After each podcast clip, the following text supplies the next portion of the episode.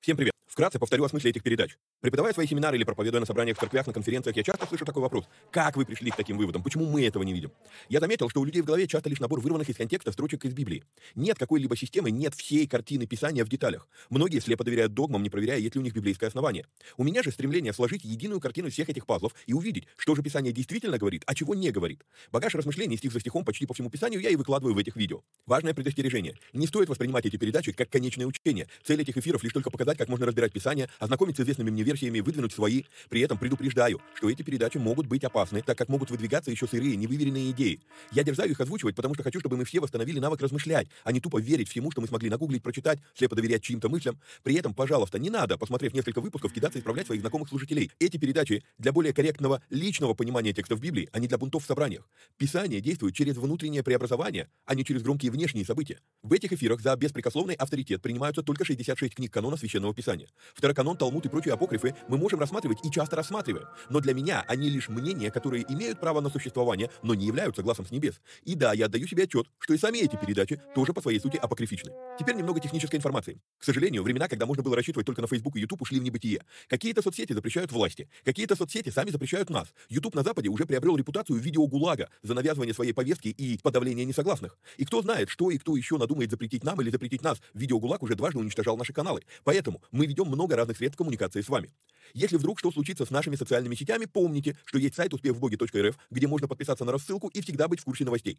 На данный момент мы используем четыре платформы для видеоматериалов. Odyssey, Rutube, Zen и Rumble. Ну и пока еще используем видео ГУЛАГ. Ссылки на все эти каналы стараемся добавлять под каждое видео. Кстати, может кто не знает, но на видеоплощадках можно ускорить воспроизведение. Мне кажется, что я говорю довольно медленно, поэтому в записи можно смело ставить скорость в полтора раза быстрее. Помогайте нам находить отрывки, достойные того, чтобы выложить их в виде сторис, рилс, шортс, клипов. Если увидели хороший лаконичный отрывок, пишите в канале на телеге. Название видео, где увидели этот сегмент и какая минута.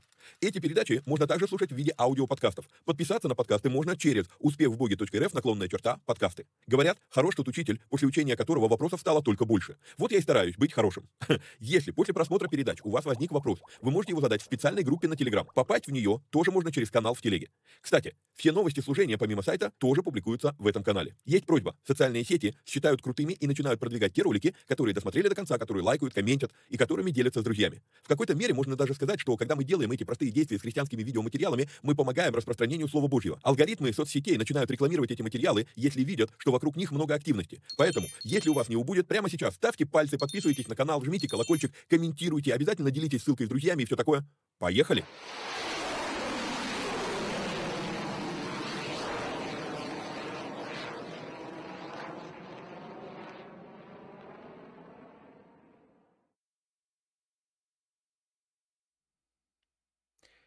Хорошо.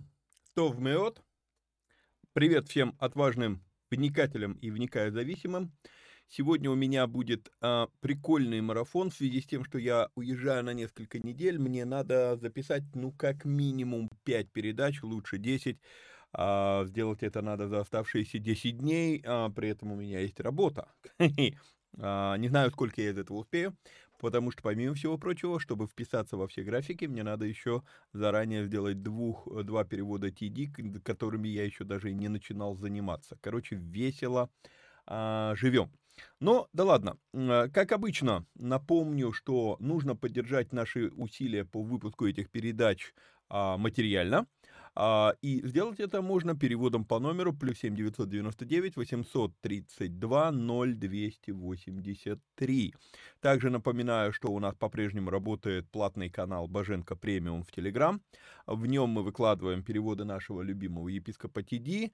В нем мы а, более тщательно и более, скажем так, срочно, что ли, ну не срочно, как более своевременно а, выкладываем вопрос, ответы на вопросы, которые в этом телеграм-канале задали. Ну и вообще там идет а, общение, скажем так, на другом а, уровне. Вот, туда же я выкладываю разные ништяки, как я это называю, вещи, которые, ну вот вижу, что в Писании какая-то вещь мне проговорила, и чувствую, что этим надо поделиться с другими. Вот, выкладываю это все дело туда. Попасть в этот канал можно по вот этой ссылке успехвбоге.рф наклонная черта премиум. Проходите туда. Напоминаю, есть две недели бесплатного доступа, чтобы посмотреть, понять вообще, вам это надо или не надо. Если надо, остаетесь, и с вас начинают списываться деньги за участие в этом канале. Если вы ходите на 13 день, то, а, ну, собственно, и все. все было бесплатно. Хорошо, помчались. Значит, а, прежде всего, а, после прошлого черного выпуска а, а, поясню еще один момент, вот с этим марафоном, с тем, что я буду записывать. Я сегодня приготовил несколько глав книги «Бытие» и запишу их подряд и их буду выкладывать. Если у меня получится, допустим, на следующих выходных, пока я еще буду дома и буду в студии, а, записать еще несколько белых эфиров, то буду их размежевывать. Если нет, ну, значит, придется вам ближайшие а, несколько недель терпеть только черные эфиры а, «Бытие 2.0». Так вот, в прошлом, после прошлого эфира черного, где мы разбирали с годами, мне, а, ну, написали, что не очень, не очень понятно получилось, что я там имел в виду про Ноя, про вот эти вот 120 а, лет и так далее, и так далее, поэтому позвольте, ну, немножечко вернемся туда. Итак, что я наблюдаю? Значит, я наблюдаю, что когда упомянуто в Библии про три сына Ноя, Сим, Хам и Афет, сказано, Ною было 500 лет, и он родил Сима, Хама и Афета. То есть ему 500. Окей? Вот. А при этом, когда произойдет потоп, это то, что мы сегодня с вами должны пройти, а, Ною 600 лет. Вот я мышкой показываю, да, вот эти вещи. Вот Ною 500 лет, когда сказано про его сыновей. Когда наступает потоп, Ною 600 лет. То есть мы четко видим, что здесь разница между этими событиями именно 100 лет. Однако, шестая глава начинается с того с упоминания, что не вечно духу моему быть пренебрегаемыми человеками, отныне, ну там, а, лет жизни их будет 120 лет. И есть версия, что вот, мол, поэтому Ной строил ковчег 120 лет. Но не стыкуется по той причине, что когда упомянуто, что у Ноя есть сыновья, и мы с вами разбирались, и сейчас еще раз посмотрим, сыновья начинают рождаться, судя по всему, в тот момент, когда ему 500 лет, то, а, а только после этого сказано Ною про потоп, как, а, про ковчег, когда у него уже есть три сына, то, получается, не мог он 120 лет строить а, ковчег. Вот. А, приблизим немножечко эту картинку. А, и здесь вот мы увидим, что в 11 главе книги Бытие сказано про рождение Арфаксада. Арфаксад – это сын Сима. И там сказано, что когда Арфаксад родился, это было через два года после потопа, и в этот момент Симу было 100 лет. То есть, получается, что э, Сим родился не когда Ною было 500 лет. Вот, ну, тут это будет не очень так видно, да, э, потому что, ну, совсем коротенькие а, расстояния. Относительно 100 лет, 2 года это мелочи. Ну вот, но все-таки вот эта линия рождения Арфаксада, в этот момент Симу 100 лет, это обозначает, что он не мог родиться в тот момент, когда Ною было 500, то есть Ною было 502. Окей? То есть это вот то, что я пытался в прошлый раз показать вам а, вот, а, что здесь есть а, нестыковка, нестыковка не в Библии, а нестыковка в том, как большинство людей трактуют то, что а, здесь написано. Вот, ну и думаю, что про а, Моисея, про 120 лет Моисея было всем понятно, думаю, там все просто. Вот. А, Псалом Моисея, где сказано, что лет жизни нашей 70-80, а сам Моисей прожил 120. А, ну, а Ха, э, Халев прожил а, по-моему, если я не ошибаюсь, 130 лет. А Аарон прожил 120 лет тоже. Он умер на 3 года раньше, чем... А, он родился на 3 года раньше, чем Моисей, и умер на 3 года раньше, чем Моисей.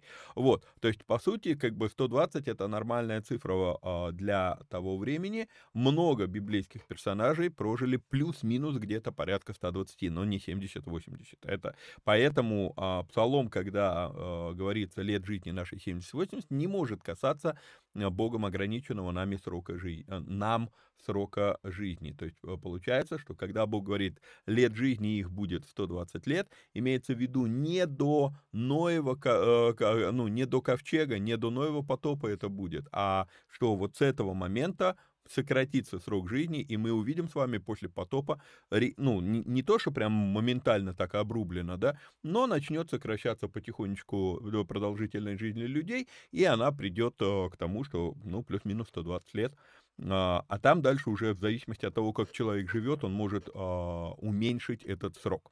Вот, хорошо, а с этим закончили, теперь переходим с вами к Писанию. У нас сегодня седьмая глава, и в седьмой главе мы, ну, сразу хочу предупредить, то есть мы будем несколько раз читать одно и то же, но с разных ракурсов. Потому что вы увидите в тексте, что несколько раз будет сказано, и вошли они в ковчег, и вот семь дней, там, и так далее, и так далее. Вы увидите. То есть заранее предупреждаю, тут временное будет прыгание некоторое. Вот. Итак, «И сказал Господь Ною, войди ты и все семейство твое в ковчег, ибо тебя увидел я праведным предо мною вроде сем». Ну, во-первых, вроде сем. На иврите род — это слово «дор». А, и интересно, что, а, так, где у нас идет это слово «дор», найду ли я его. Так. Твоем Радонай ле, Леноах, а, бо, так, так, так. Вот оно, это слово, а, бедор. Сейчас, секундочку, вот так вот, бедор. Бедор га, га. Вот. А, значит, это слово до, «дор» переводится на русский язык как «род». И здесь будет некоторая путаница, я это разбираю в семинаре «Лидер», по-библейски показываю, а, некоторая путаница между ивритом и русским языком. Потому что а, на иврите слово «дор» переводится на русский язык как «род», но а, на иврите есть слово «род», то есть дор прочитать наоборот будет род, да, и вот когда читаешь наоборот слово, э, слово дор на иврите, то получается слово упадок. И э, иудейские богословы, они говорят, вот род, ну, окей, буду, буду, сейчас буду использовать только иврит, окей, а, чтобы не было этой путаницы. То есть а, иудейские богословы говорят, что слово дор — это слово, которое обозначает передачу а, наследие из поколения в поколение, да, вот на, а, в, вроде сем в русском а, переводе, да, вот то есть а, как бы само по себе это слово это не просто поколение, да, а это передача наследия, и здесь использовано это слово, вот, а, в то время как слово род, ивритское слово род, деградация, не упадок, да, то есть когда прекращается передача наследия из одного поколения в другое поколение, да, вот когда прекращается передача, вот это вот а, изве, извечная, известная проблема отцы и дети и так далее, и так далее, следующему роду, следующему поколению приходится начинать с нуля. И поэтому это, ну, на иврите вот это отслеживается прям сам, сами по себе эти слова. То есть, если мы передаем поколение, э, передаем наследие, да, то следующее поколение будет двигаться выше. Если прервалась эта связь, то следующее поколение деградирует, им придется начинать с, с нуля. Вот, очень интересный аспект. Вот, и поэтому я здесь пишу такой момент, что э, здесь использовано слово «дор» в оригинале. Это значит, что э, ну, это слово применимо к поколениям только в случае, если происходит передача наследия. То есть это не просто так слово. Возможно, оно показывает, что Ной был найден, найден праведным, он пытался все-таки передать наследие следующему поколению. Поэтому они тоже входят в ковчег, его дети. Почему, а почему важно это подметить? Потому что неоднократно мы с вами видим, и в этом стихе мы видим, увидел я праведным кого? Тебя. А почему его дети входят в ковчег? Ведь можно же было, окей, ты входишь в ковчег с женой, тогда, ну, детей не надо, ты входишь в ковчег, и после потопа с тебя и начнем. Я нашел, я увидел тебя праведным предо мною вроде сем. Но получается, вот именно если, если смотреть на слово «дор», то получается, он передавал свое мировоззрение своим детям, и поэтому они тоже получают вход э, в ковчег. Однако, как и в команде Иисуса, мы увидим, что э, на борту был свой Иуда. Ну, об этом позже. По этому же стиху Рав Карман подчеркивает, что э, есть только одно место ковчега. То есть войди, вот войди ты и все семейство твое в ковчег. И это интересная мысль, я никогда не задумывался над этим, но вот когда э, слушал его э, разбор этого текста, то подумал, как интересно никакого плюрализма, никакого экуменизма, никакой религиозной демократии, там, э, либер, э, либераль, э, либеральных вот этих вот взглядов. А, по сути дела, как бы такая картина, картинка может, а, ну, понятно, что это уже совсем прям как бы фанта, ну, как притяжка заушная, да, но просто как иллюстрация. А, если вы поклоняетесь другим богам, то пусть они и говорят вам строить свои ковчеги. Но мы знаем, что ковчег был один, да? То есть вот, вот а, место, где ты можешь а, спастись от грядущего потопа, оно одно. Не согласен с этим, а, с этим верованием, ну окей, ты можешь жить по своему верованию, только когда потоп придет, у тебя должен быть свой ковчег. Пусть тебе твои боги говорят, ну, построить ковчег. Просто такая ну, мысль пробежала, решил э, с вами э, ею поделиться. А дальше по этому же стиху. «Тебя увидел я праведным вроде моем». Каким образом? а, Бог увидел его праведным вроде сем. А, для того, чтобы нам это понять, и это возвращает нас к прошлому черному, позапрошлому черному выпуску, нам надо вспомнить. Писание говорит, что и поверил Авраам Богу, и Бог вменил ему это в праведность. Так сказано в Ветхом Завете. Это буквально, ну, совсем скоро мы это будем разбирать. Это Бытие, 15 глава, 6 а, стих. Авраам, пове... Ав... Авраам, тут еще даже одна буква А, Авраам поверил Господу, и он вменил ему это в праведность. Однако, если мы с вами откроем Иакова, то мы увидим интереснейшее уточнение, которое многие э, протестантистские проповедники, назовем это так, а, недолюбливают этот отрывок. В 21 стиха. «Не делами ли оправдался Авраам, отец наш, возложив на жертвенник Исаака, сына своего?» Стоп! Ну здесь, когда Авраам поверил Господу, и Господь вменил ему это в праведность, а, про Исаака даже еще ни слова нет. И еще раз, в Библии нету противоречий. Значит, нам нужно где-то скорректировать то, как мы понимаем прочитанное. Либо в Бытии 15.6, либо в а, Иакова 2.21. Дальше читаем. «Видишь ли, что вера содействовала делам его, и делами вера достигла совершенства, и исполнилось слово Писания, верил Авраам Богу, и это вменилось ему в праведность, и он наречен другом Божьим». То есть мы видим, что все-таки отсыл здесь идет в Бытие 15.6. Но получается, что Бог вменил, Авраам поверил Господу, и он вменил ему это в праведности. Вот это слово «вменил», я бы мог его в некоторой степени сказать а, по благодати, авансом.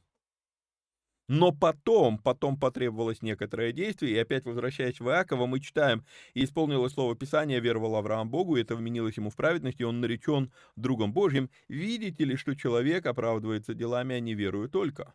Как? Любопытно. И это возвращает нас в историю, которую мы разбираем с вами про Ноя, где, а, я уже это пару раз говорил, и, а, ну, а, Ной получил обрел, Писание говорит, благодать пред Богом. Павел нам говорит, что благодать не заслужена. Но вот вопрос, а что такое благодать? Потому что если она заслужена, то это уже не благодать. Но, но вопрос, тогда что такое благодать? А, сведения Ной обрел благодать перед Богом. А сведения, которые Бог раскрыл Ною, что ковчег нужно построить, вот это было благодатью, явленной а, Богом в жизнь Ноя. А как Ной стал праведным? Потому что а, в больш... очень часто по благодати мы получаем праведность. А, и, и, и, и мнение, вот, ну, есть такое учение об этом, да, и мнение такое, что вот, мол, если я вот, ну, то, то есть просто Бог меня сделал праведным вот кровью Христа, и все, я понимаю, да, действительно, но, а, ну, сказано так, но вопрос, правильно ли мы поняли то, что сказано? Еще раз, Ной получил информацию от Бога, что будет потоп и нужно строить ковчег. Но было ли этой благодати достаточно, или надо было таки построить ковчег? Поэтому я пишу дальше. Как, а, а, что такое благодать? Сведения, которые Бог раскрыл Ною, что ковчег нужно построить. А как Ной стал праведным? А он поверил словам благодати и послушался. Мы с вами говорили, вера это про, про, про послушание. И послушался, то есть поверил, начал строить ковчег. Вот это вменилось ему в праведность, и делами вера достигла совершенства. Какого совершенства праведности? И это возвращает нас в Иакова вторую главу. Я не зря показывал вам Иакова вторую главу. Они перекликаются, эти вещи, и их нужно научиться видеть, чтобы нам вылезти из вот этого вот, а, не знаю, оно каким-то образом стало доминантным, это учение, что, ну, спасение — это халява, благодать — это халява, сиди на диване, не отсвечивай, там, ничего не делай, и, и, и все, и, и просто все будет по, по, по благодати. И, ну, еще раз, Бог дал благодать Ною. Но если бы Ной по, по, впоследствии этой благодати не построил ковчег, он утонул точно так же, утонул бы, как и все остальные утонули. А дальше, так, и сказал Господь Ною, войди ты и все семейство твое в ковчег, и ибо я увидел тебя праведным, ибо тебя увидел я праведным предо мною, вроде всем, да, то есть увидел, то есть, окей, обрел благодать, это одно заявление, но я теперь тебя увидел праведным. Когда? Когда ковчег построен. То есть вот, вот об этом диапазоне времени я говорю сейчас, да, что произошло, как, ну, есть разница, получить благодать и стать праведным. Вот, из всякого скота чистого возьми по семи, мужеского пола и женского, а из скота нечистого по два, мужеского пола и женского. А, итак, а, один из моих любимых вопросов, так сколько же животных взял Моисей с собой на ковчег? Кто внимателен или кто знает эту шутку, тот знает, что Моисей с собой животных на ковчег не брал. Это был Ной. Но однако, даже если я задам вопрос, сколько животных взял с собой Ной на ковчег, на автомате, на автомате в унисон все отвечают каждой твари по паре, но это не так. Каждой нечистой твари по паре, да, а чистых взято по семь. И если мы заглянем в третий стих, также из птиц небесных не сказано каких, то есть подразумевается всех по семи мужеского пола и женского, чтобы сохранить племя для всей земли. Другими словами, что мы с вами видим? Мы с вами видим, нечистые животные берутся по два, а чистые и птицы берутся по 14. Ну, каждой паре по паре, да, э, каждый, каждый, а, а, не, как, они идут в парах, мужеского пола и женского, но таких пар 7, то есть 14 голов. Окей? Вот. А по-прежнему для меня пока еще стоит загадка, а откуда Ной знал, какой скот чистый, а какой скот нечистый? А, учение о чистых и нечистых животных появляется только у Моисея. До этого, раньше этого не было. И возникает вопрос, так все-таки, про кого здесь речь? Чистый, нечистый. Вернее, как Ной мог понять, какие чистые, какие нечистые. А, ближайшее, как я и, и повторюсь, да, вот то, что есть в доставке, это всего лишь сырые версии, это не готовые а, какие-то раскладки, это не финишное богословие, это а, размышления.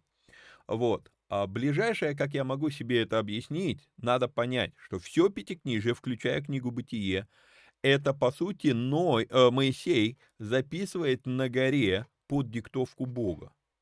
Тогда, получается, Бог говорит на языке, понятном Моисею, что он сказал Ною. То есть он говорит в терминах, понятных уже Моисею. Он говорит, окей, надо было взять семь чистых и семь нечистых.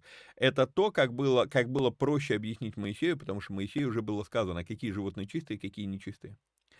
А Ною так говорить не надо было. Мы позже с вами увидим, что животные вошли в ковчег. То есть, по сути, Бог привел этих животных к Ною. И, мы, и иное было достаточно, э, достаточно понимать, что надо взять животных по паре, а некоторых по семь пар. И все. Это единственное, как я могу это м, объяснить. Если у вас есть какие-то версии, пишите э, в комментах, там в, теле, в телеграм-канале, э, там у нас есть болталка в телеге, то есть можно, можно устроить обсуждение там. То есть для меня это пока еще э, такая висящая тема. Как Ной мог знать, какие чистые, какие нечистые. Вот. А также есть птиц небесных по семи мужеского пола и женского, чтобы сохранить племя для всей семьи, э, земли. Заметим здесь, про животных сказано скота чистого, про животных сказано скота нечистого, про птиц сказано, про кого не сказано, не сказано про э, рыб, но так и не надо рыбам, а рыб спасать. Их ждет целый год. Мы увидим с вами, что ковчег плавал год, потоп длился год. Их ждет целый год безраздельного владения землей. И вот тут вот, вот здесь вот проговорю эту вещь. А, а, нет, не буду опережать события, это когда оно выйдет из ковчега, там обсудим. Окей, ибо через семь дней 4 стих, 4 э, стих, «Ибо через семь дней я буду изливать дождь на землю, сорок дней и сорок ночей, и истреблю все существующее, что я создал, с лица земли». А...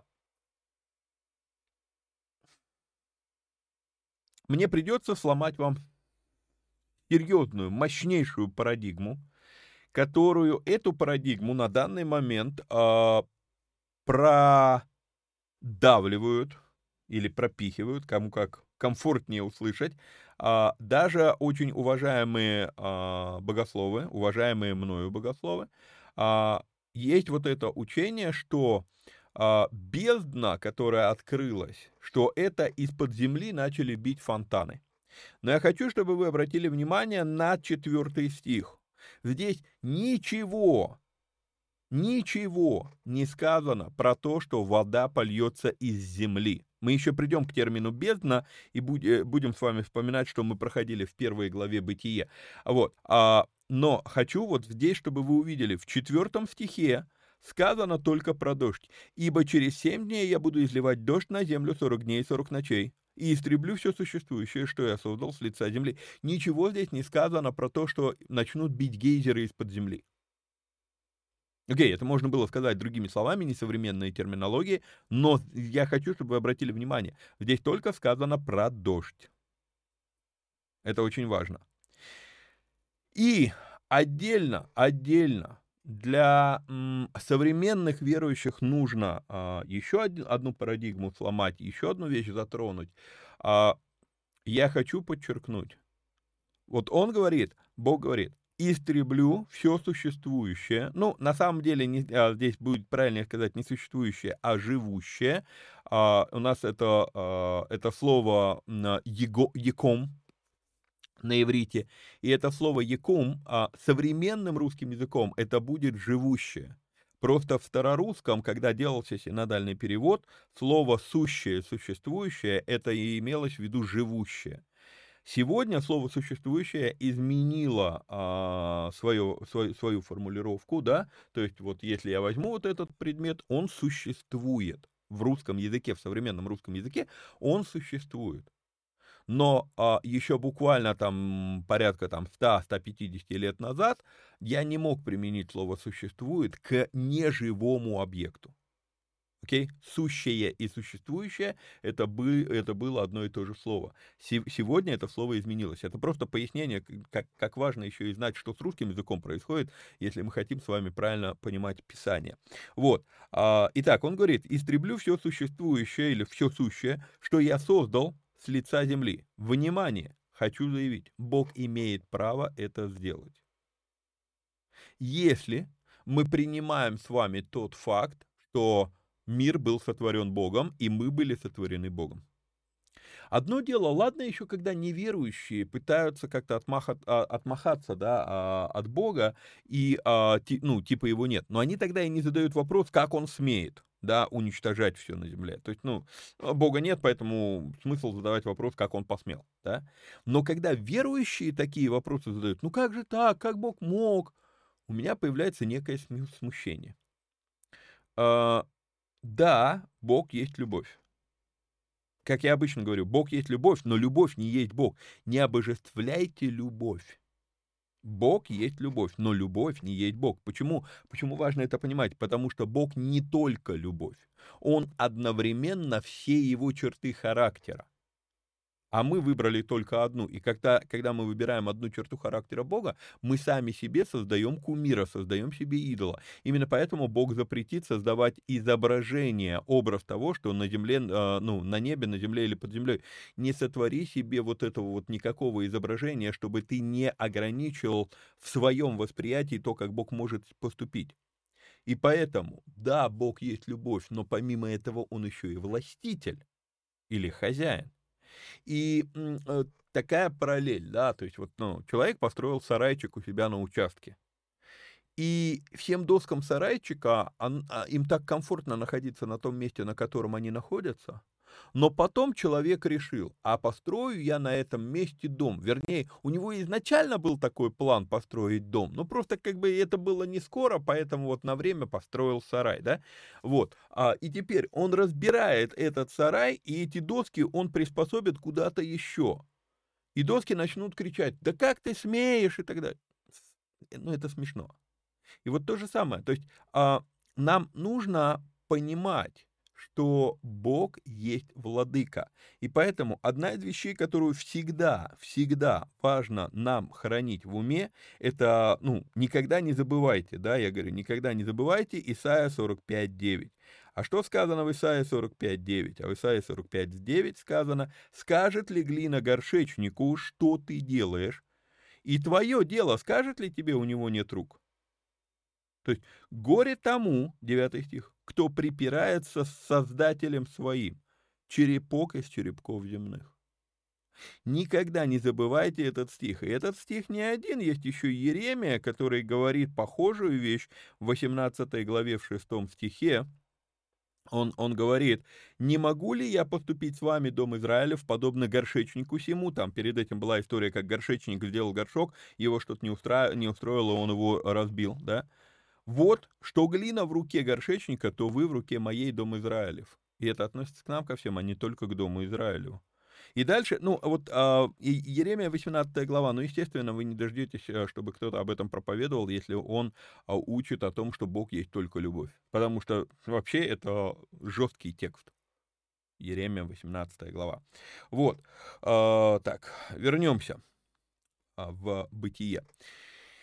Помимо всего прочего, да, а, семь, а, всяк, э, чистого скота возьми по семи, потом семь дней, несколько раз потом еще будет это повторяться, семь, семь, семь, и я в итоге в своем комментарии пишу, сколько раз в этом отрывке мы видим цифру семь.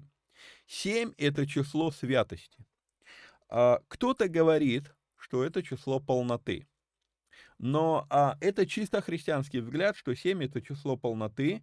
А, в древней традиции 6 – это число полноты, и я считаю, что это более обоснованно будет. Ну, я вообще, в принципе, не очень люблю нумерологию, но однако вот э, уж если браться за это, то тогда надо браться за это правильно. Почему я считаю, что 6 это число полноты?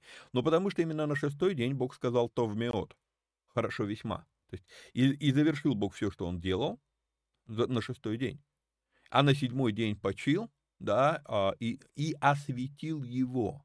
То есть 7 – это число святости, 6 – это число полноты. А, и в этом отрывке мы видим много раз упоминается 7, 7, 7, 7, 7, 7, а, то есть это есть некий прообраз. Помимо этого мы видим второе по важности число, которое тоже много раз в этом отрывке упоминается, это 40. 40 – это число преобразования, это число радикальных перемен. 40 дней требуется, это число еще испытания. 40 дней а, ходили соглядатые, когда они исследовали землю обетованную. 40 дней а, Моисей был на горе, когда получал слово от Бога. Второй раз он тоже проходил 40 дней. Мы, мы знаем с вами, Илия 40 дней бежал на, на, ну, на ангельском хлебе, то есть бежал, чтобы исполнить повеление. А 40 дней Иисус постился. 40, 40, 40, то есть это второе по важности в Библии число. А, это число перемен. Вот, и здесь вот как раз 40 дней и 40 ночей буду изливать дождь на землю. А, и истреблю все существующее, что я создал с лица земли. Думаю, мы здесь с вами а, уже все а, разобрали. Пятый стих. «Ной сделал все, что Господь», и здесь используется слово «повелел». Любопытно, что это слово «повелел» — это слово, которое также переводится как и «заповеди». А это слово — это повеление, это цава, это, это а, когда они говорят мецва, это производное отсюда, да, то есть а, утверждение, заявление, повеление. Господь повелел, то есть это то же самое слово, которое будет применимо к заповедям. Вот. И опять же Рав Карман, говоря про вот, про вот этот отрывок, он говорит, что этот отрывок, он не просто про спасение, этот отрывок про послушание. Послушание приводит к спасению. И в качестве еще одного примера, пытаясь вам это донести, вот эту разницу между благодатью и праведностью и спасением, а, приведу такой пример. Человек идет по стройке. Ему говорят, что нужно одеть каску. Ему это говорят не потому, что он это заслужил. Любому, кто будет заходить на стройку, ну, если кто-то увидит, ему скажут, ну, либо ему скажут, ты что тут делаешь, вали отсюда, да? вот. Но если как бы он идет по стройке, то ему скажут, каску оденьте. Почему каску оденьте? Зачем? Он заслужил это, он какой-то там, ну, понятно, что там почтенным людям обязательно, ну, каску оденут там и так далее, да? Но каску, скажут каску одеть любому человеку, заслужил, не заслужил, ты идешь по стройке, одень каску. Почему? Потому что что-то может прилететь сверху, наверху работают, там, я не знаю, там камень сорвался, там э, молоток упал, там, э, ну, дай бог, с невысокой высоты, да, вот. А, и вот момент, то есть то, что сказали одеть каску, это и есть проявление благодати. Но когда сверху летит какой-то камень или молоток, спасение этого человека произойдет не на основании того, слышал ли он инструкции по технике безопасности. Спасение произойдет на основании того, послушался ли человек этих инструкций по технике безопасности. И вот эту вещь, ну, я не, я, ну, мне, мне трудно понять, почему в современном богословии это так не, не входит в сознание. Хотя вся Библия именно об этом. А, Ной сделал все, что Господь повелел ему. Ной сделал все, что Господь повелел ему. Ной же был 600 лет, я вам говорил, что мы несколько раз будем возвращаться вперед-назад. Ной же был 600 лет, как потоп водный пришел на землю. И вошел Ной, и, и сыновья его, и жена его, и жены сынов э, его, с ним в ковчег из вод потопа. И я хочу подчеркнуть еще одну вещь. В седьмом стихе я лично для себя, я подчеркиваю э, Божье провидение. В каком плане? Обратите внимание, что жен, э, что сыновья Ноя были уже женаты, но у них все еще нет детей. И как мы с вами ну, уже говорили и еще позже увидим, а, что на, на, на момент Ноева потопа Симу 98, скорее всего и Афету 100, 97 может быть, 98, я не знаю. Вот там, там есть один момент, то есть ну, потоп длился год, и сказано, что когда Арфаксат родился, то Асиму было 100 лет. И это было через два года после потопа. Через два года после начала потопа или после конца. Если после конца, то получается минус три года. Год потоп шел и а, два года после потопа. Если от начала, то там все просто два года и все. Вот, то есть а, я к чему? И Афету, и Симу в данном случае практически по сто лет. Ну, почти. Они уже женаты но у них все еще нет детей. Как, а, как интересно, а, я не знаю, там, связывали они, завязывали, бинтовали, перевязывали, почему у нас нет до сих пор детей, там, и так далее, и так далее, да, а, но, может быть, они женаты были, буквально там перед, перед ковчегом женились, как в этом, в голливудском фильме это выглядит, да, вот, но факт остается фактом, Бог предусмотрел, что на ковчеге будет минимум людей то есть детей еще нет. Насколько легче им было вот в, в, в, в ковчеге а, этот год мотаться из-за того, что у них на руках нету младенцев, да, нету там детей, за которыми надо следить, там бегать, там. А, ладно, что, окей, там не было хищников, животные еще не были хищниками в тот момент, но слон может просто затоптать ребенка просто ногами, понимаете? Вот, то есть, э, ну, это, я, я вижу в этом проведение, провидение Божье, что, ну, они, они уже женаты, но у них все еще нет детей. То есть Бог проконтролировал, скажем так, этот момент. И из котов чистых, и из котов нечистых, и из всех присмыкающихся по земле по паре мужеского пола и женского вошли к Ною в ковчег, как Бог повелел Ною. И вот тут вот интереснейший оборот в этом стихе. Они вошли в ковчег, как Бог повелел Ною. То есть мы не видим, чтобы Бог повелел животным, но э, мы видим, что Бог повелел Ною, а животные вошли к нему в ковчег. Э, я у себя в комментарии по этому поводу пишу, даже животные способны послушаться, а вот мы, и многоточие, мы такие умные, что... Э, один из вопросов, который э, часто здесь задают люди, как могли уместиться все известные нам животные на ковчеге? И надо понимать одну, э, одну особенность. Э, немногие люди знают, ну, как бы, кто интересовался темой, э, те сразу вспомнят, о чем я говорю. Есть два разных понятия. Одно из них бредовое, второе научное. Есть понятие макроэволюция, есть понятие микроэволюция.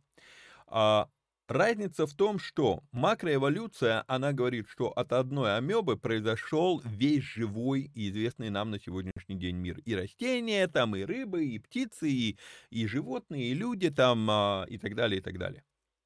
Это макроэволюция. И это бред, сущий бред. Но есть научно подтвержденное, кстати, на, никакого научного подтверждения, кроме просто буйной и не всегда трезвой фантазии желающих доказать а, свою точку зрения якобы ученых, а, про макроэволюцию подтверждений никаких нет, научных. Вот.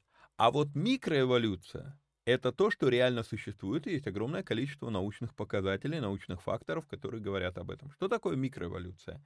Это внутривидовая, а, как сказать, когда в, внутри вида появляют, вернее, внутри одного рода животных появляются разные виды животных. Да, то есть, э, скажу так, чтобы было понятно.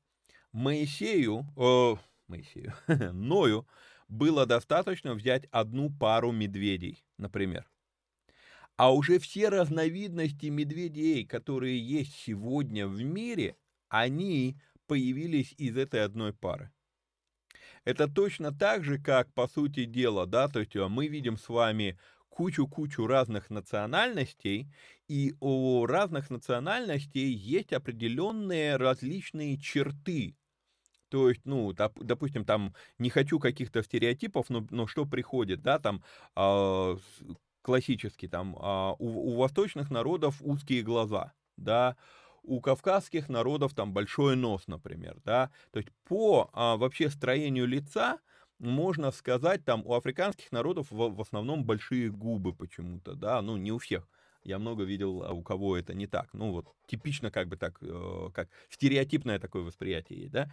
Но, но, но вы понимаете, о чем я. То есть у разных национальностей есть некоторые внешние проявления, которые, ну, типичны для этой национальности, назовем это так. Вот. А вплоть до того, что, в принципе, даже по европейским народам некоторые народы можно прям видеть. Вот это вот типичный проявитель, э, как представитель там вот такого народа, да. Вот. А, но ведь все-то произошли, мы с вами понимаем, произошли-то одное. То есть внутри одного рода человек появляется множество видов и даже подвидов. И, и мы к этому привыкли. Вот точно так же было достаточно взять всего там а, двух тигров, а уже все подвиды, там, уссурийские тигры, там, какие там еще они бывают, я знаю только уссурийских, но я знаю, что, они, ну, что их много разных видов а, тигров, да, а, они все произошли уже вот от этой пары. То есть вот, но, но в чем, в чем а, макроэволюция отличается от микроэволюции? От тигра никогда не произойдет слон хоть ты миллиарды, сотни миллиардов лет дай, не произойдет. Вот. А, то есть вот о чем речь. То есть слоны могут э, раз, р, р, э, как, э, разнообразиться, р, разновидиться, да, или там возьмем ну, то, что ближе людям, собаки, да, сколько видов и подвидов этих собак. Но достаточно было взять всего одну пару на ковчег. Okay? То есть все остальное это в рамках микроэволюции абсолютно спокойно все произойдет. Вот, и поэтому тот огромный животный и э, птицы, вот весь этот мир, который нам известен сегодня, и сколько там разных видов а, уже вымерло там и так далее, и так далее, да, люди задаются вопросом, ну как это могло произойти, вот как, как, как это возможно вообще, чтобы они все, а, ну, уместились на Ноев ковчег, не надо брать все виды, Достаточно взять по паре представителей каждого рода. И все.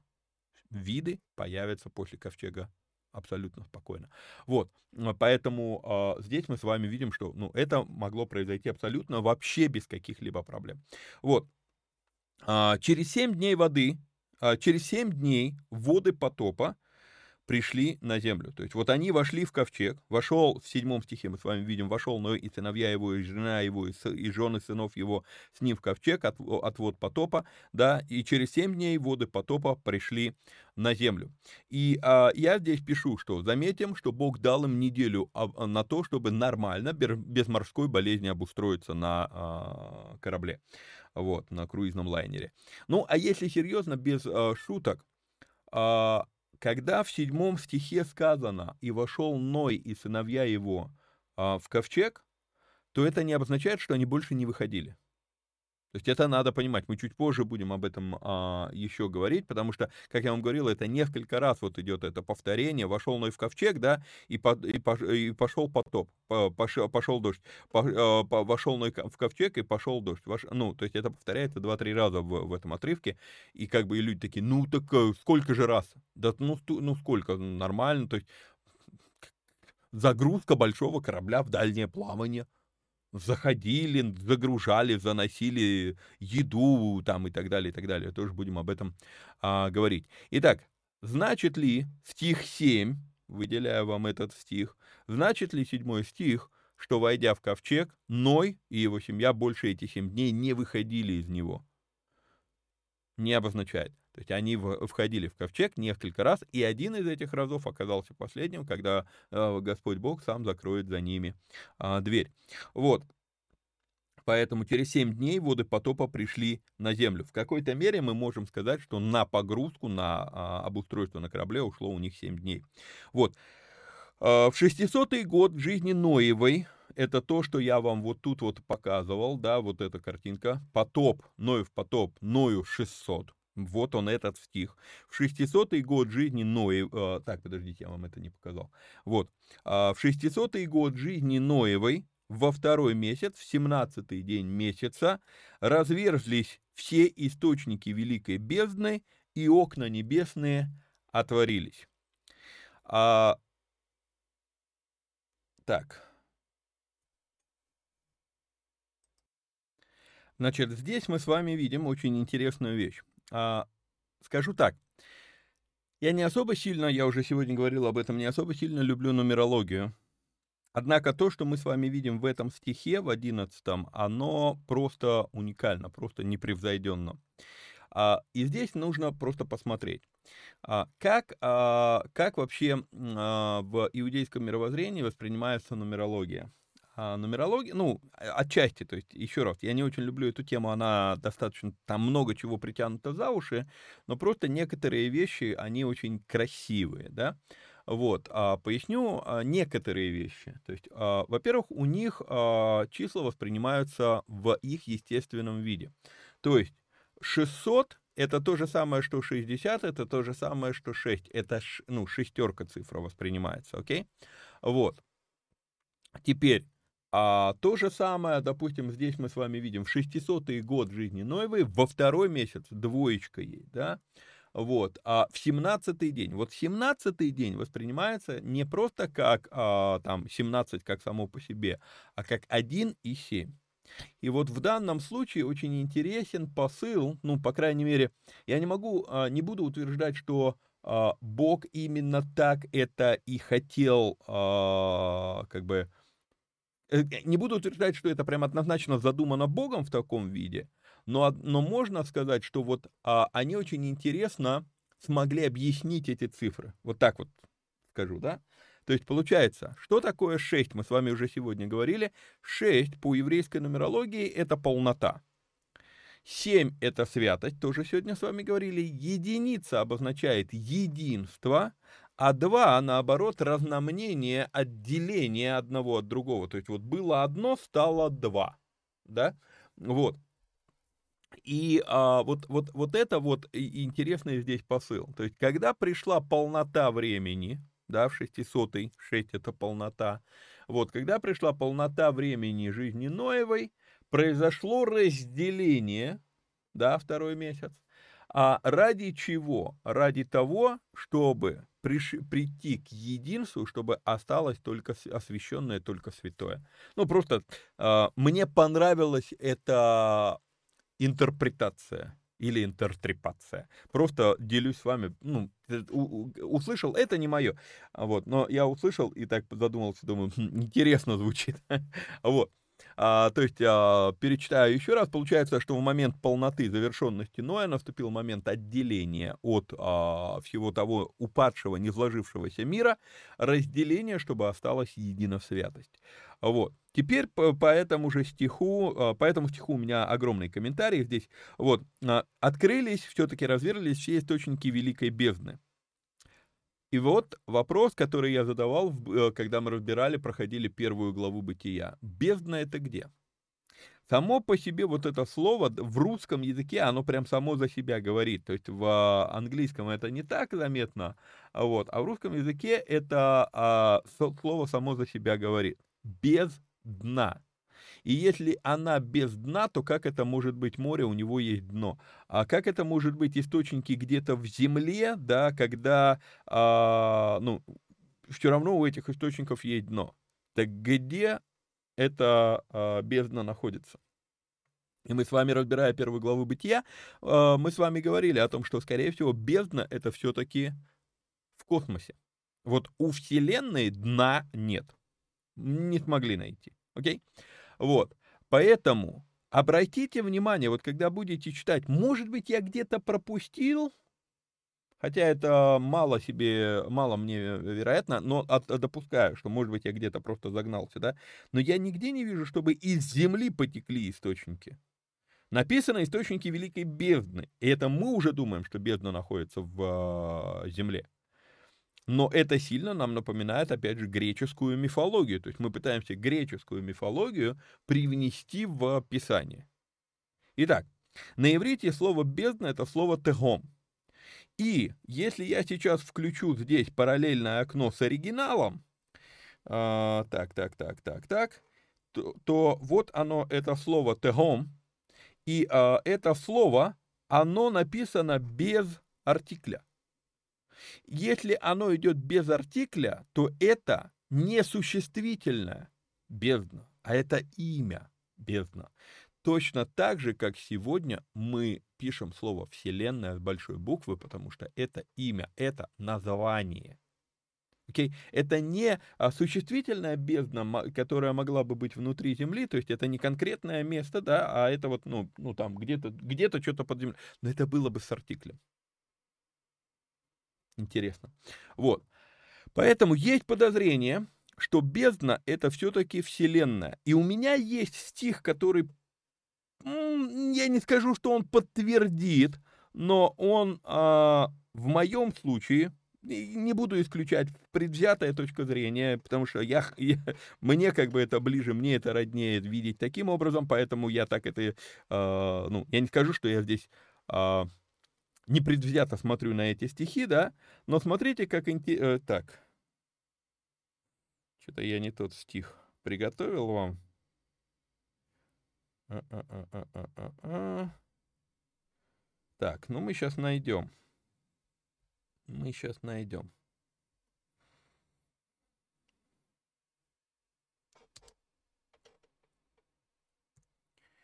В Иова, точно помню, что это в Иова, ну, то сейчас вы увидите, как я работаю с этой программой в какой-то части, да? А, так, так, так, так. Вот, 18.14. А я что? А, ну, 28.14, а я открывал 24.18. Смотрите, интересно. Бездна говорит, не во мне она, и море говорит, не у меня. То есть интересно, что бездна и море — это разные вещи. То есть это, ну, как один из а, моментов подумать, что все-таки, наверное, это не, а, не, на земле, не на земле речь. Вот. А, дальше. Все-таки, что обозначает эта вода, а, которая полилась из бездны? Есть такая теория, я с этой теорией столкнулся много лет назад, и а, я а, довольно-таки по сей день смотрю на нее как на очень вменяемую и убедительную для меня теорию. Теория – это а, так называемая теория экранированной Земли. Что это за теория экранированной Земли? Вот у вас, вот, э, думаю, мышку мы, вы мою видите. А, вот у вас, а, так, секундочку, беру. А, планета Земля. И на данный момент мы разделяем, ученые разделяют несколько разных уровней сфер, да, Тропосфера – это то, где мы с вами находимся. Стратосфера – это, собственно, то, где а, у нас летают самолеты, и, а, то есть, ну, это такой а, ближний космос, назовем это, да. Есть мезосфера от 50 до 80 километров а, над уровнем, над землей. Есть термосфера, это от 80 до 700 километров. И есть экзосфера. А, то есть сама вот эта вот а, идея сфер, расходящихся вокруг Земли, в космосе, она по сей день существует, она никуда не делась, она, она актуальна, она есть. Окей? Вот. Кстати, вот он озоновый слой от 20 до 30 километров. Вот. А, линия карман, а, кар, а, кармана. А, это линия, которая вот после нее считается глубокий космос, да, дальний космос от, от 100 километров. Вот, так вот, а к чему, к чему я все это говорю? Я это говорю к тому, что, в принципе, и а, изоли, а, как, а, изолированная Земля, да, а экранированная Земля, она и по сей день нам известна. То есть мы находимся в экране из магнитного поля, мы находимся в экране из воздушной прослойки, мы находимся вот в, в, под экраном озонового слоя и так далее, и так далее, и так далее. И я считаю, я ну, придерживаюсь этой версии, это не моя версия, она давно известна, что одним, одни, одной из таких сфер вокруг Земли в ближнем космосе была прослойка воды – и никто не знает, какой толщины была эта прослойка воды, потому что, ну, это космос, то есть там нет такого понятия, что вот, ну, почему, почему экзосфера, она идет вообще не пойми куда, да, там, а, и почему нету, то, то, ну, никто не проводит там твердых границ, как вот это вот слово, да, там, твердь небесная, вот, а нет, нету этого. То есть о чем речь? Речь о том, что как раз вот она, это и можно было назвать без дна, да, то есть сколько-то там воды, но дна там нет, Сколько ее там, непонятно. И вот эта вот теория, это теория экранированной э, Земли. И поэтому, когда открываются источники бездны, великой бездны, то я считаю, что это как раз и есть. То есть источники открылись, окна небесные отворились и полился дождь, потому что мы с вами в начале этой главы смотрели, что речь идет только про дождь. Не сказано про то, что из-под земли бьют источники. Но большинство людей, э, э, что я слышу, говорят, вот из-под земли пошла вода. А где это написано?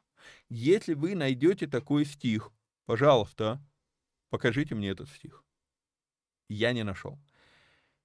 И окна небесные отворились, и лился на землю что? Дождь. Опять ничего про гейзеры не сказано, опять ничего про родники не сказано, только про дождь говорится. И лился на землю дождь 40 дней и 40 ночей. На этом, пожалуй, мы на сегодня с вами а, остановимся. Вот, ну, вы остановитесь. А, я-то продолжу сейчас, буду записывать продолжение. Я вообще приготовил три главы. Вот, но так как вот на сколько, на 12 стихов у меня ушел целый час, то, собственно, буду записывать дальше, и как раз получится, глядишь, я на свою поездку на весь этот месяц приготовлю вам материалов заранее. Напоминаю, что нужно подписаться, где тут у нас этот экран, нужно подписаться, лайкнуть, прокомментировать, поделиться ссылкой с друзьями, ну и если если есть такая возможность, то поддержать а, эти выпуски материально. Номер телефона у вас на экране. До следующей встречи во Вникайке, а пока вникайте самостоятельно. Всех вам благ и благословений. Пока-пока.